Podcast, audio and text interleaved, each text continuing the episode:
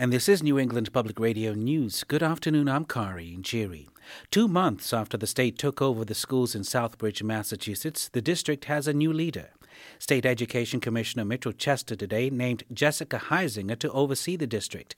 Huizenga is currently an assistant superintendent in the Cambridge schools and has experience turning around troubled schools, but she's a newcomer to Southbridge. I have uh, visited the district over the past few weeks and done a lot of homework on the district you know, there's a, real personal sort of connection I feel to the Southbridge community.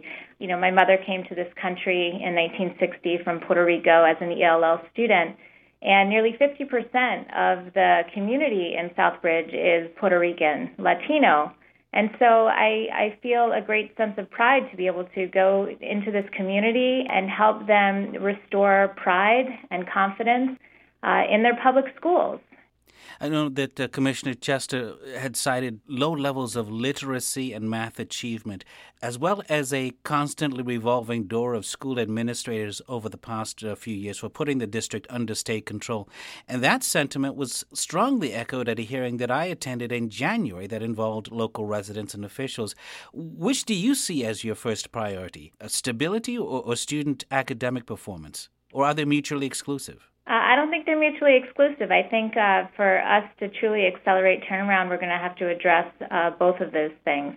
Um, I really believe in you know high expectations and accountability, but there's a reciprocity to that, and that is going to have to be that the district is going to need to provide teachers the supports to be successful, and uh, that's what I plan on doing.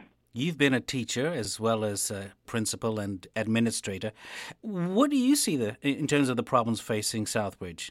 Well, I, I, I think that I'm going to have to take some time to actually go in and see instruction firsthand for myself and actually talk to teachers and talk to students. Right now, all I've had at my disposal are a lot of spreadsheets and charts and data, just the secondhand accounts of, you know, people who have done the district reviews and, you know, the accounts of parents. Uh, I watched some of the video from the receivership hearing so I think one of the first things I need to do is actually uh, look at the teaching and learning that's happening in the district, identify key priorities, and engage the staff and the leadership in moving forward to address some of the most pressing issues. What about strengths? You know, what what's really exciting to me about the Southbridge community is that they have incredibly committed teachers by all accounts uh, that I've read. They have kids who really want to be part of this process. They have a community who, you know, they want to restore pride in their public schools. Southbridge is the third district in Massachusetts to be placed under state receivership after Holyoke and, and Lawrence. Do you have a criteria for success?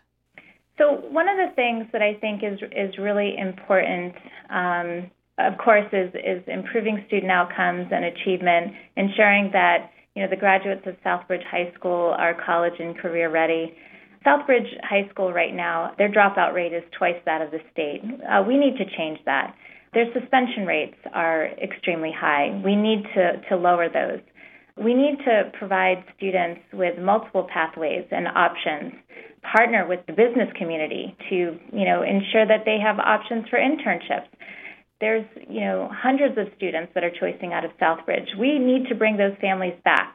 That's Jessica Huizenga, the state appointed receiver of the Southbridge School District. She starts in May, and this is New England Public Radio.